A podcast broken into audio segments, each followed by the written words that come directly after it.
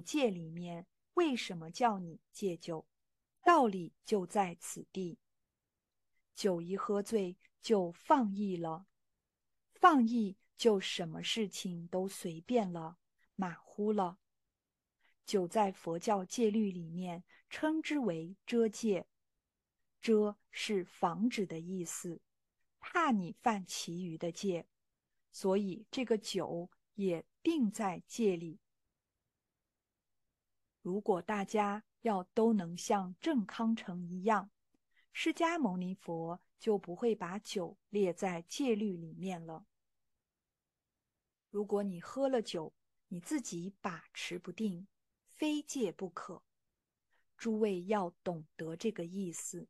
所以酒这一戒在佛法里面有两种开源，一个是和药，西药里头是没有。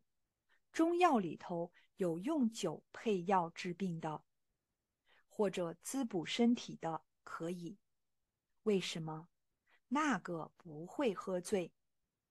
第二种就是配菜的，做菜里面的料酒，那个是有些开源的，不在这个戒律里面。